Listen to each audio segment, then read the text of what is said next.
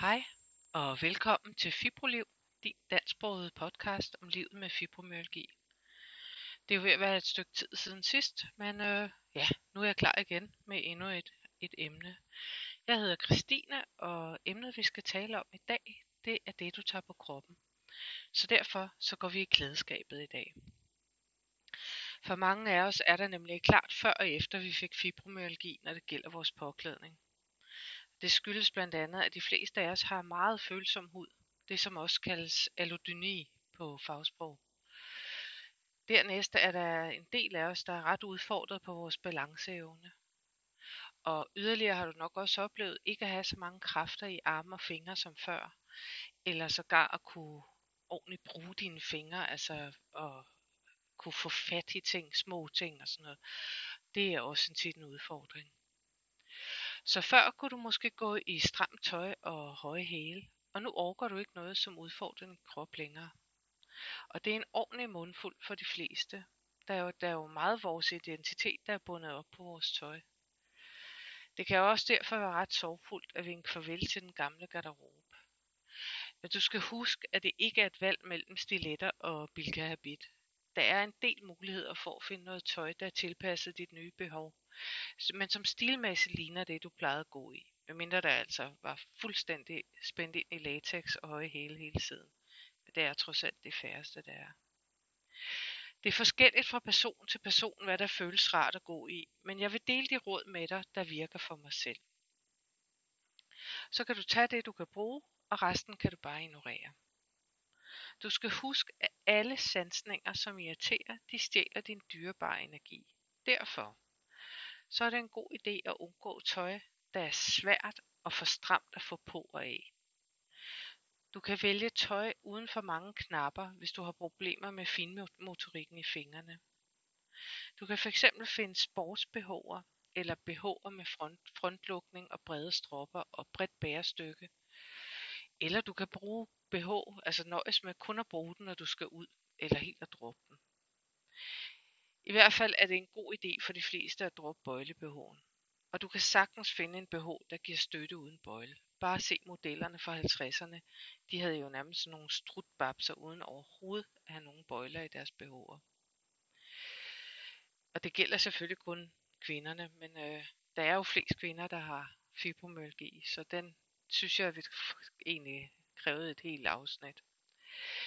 Vælg stof, der føles rart på kroppen, mine favoritstoffer det er viskose, bomuld, silke, merinoul og cashmere. Øh, det er en god idé at vælge tøj, som giver sig, når du bevæger kroppen. Det vil sige, der følger kroppen rundt. Mærk også efter, når du køber tøj, om der er sømme, som kunne irritere. Eventuelt kan du også vende sømmen ud af på det inderste lag tøj. Det er jo selvfølgelig især øh, undertøjet, det gælder.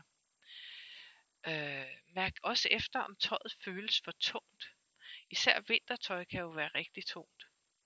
Du kan overveje at anskaffe f.eks. en dunfrak eller jakke, som ikke tynger dig ned, især på skuldrene.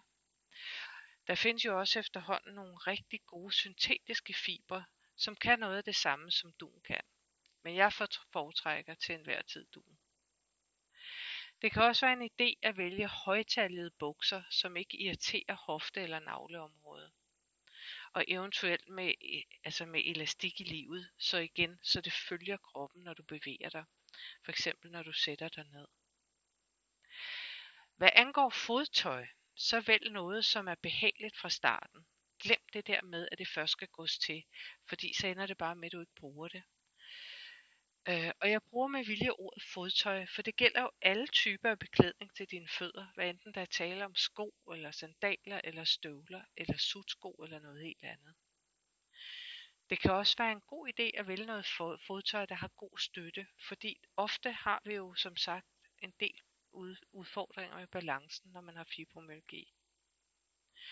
Du kan også forkæle dine fødder med at købe ekstra indlæg, som for eksempel Energy Souls og Green Comfort, som er mine favoritter, der virker ekstremt stødabsorberende. Det gør altså en stor forskel, når man går rundt.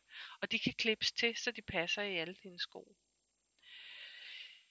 I det hele taget kan du jo også glæde dig over, at der efterhånden er et kæmpestort udvalg af fodtøj med fokus på komfort. Og det betyder jo netop, at der findes fodtøj i alle prislejer og med stor variation i udseendet.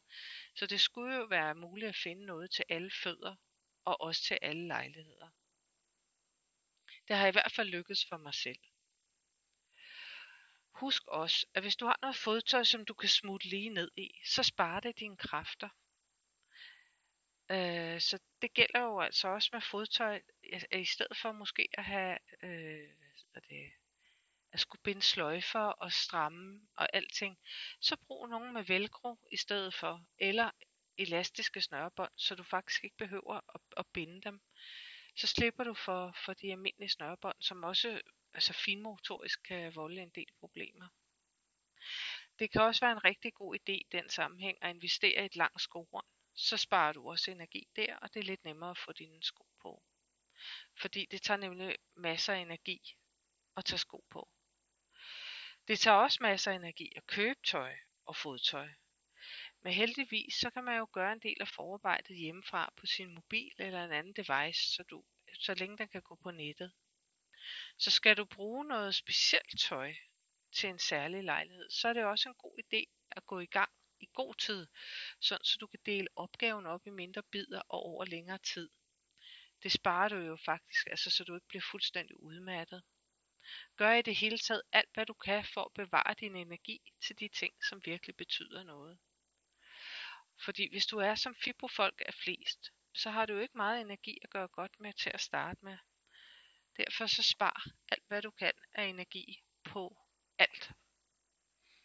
Med disse ord, så vil jeg sige tak for denne gang og ønske dig en god dag.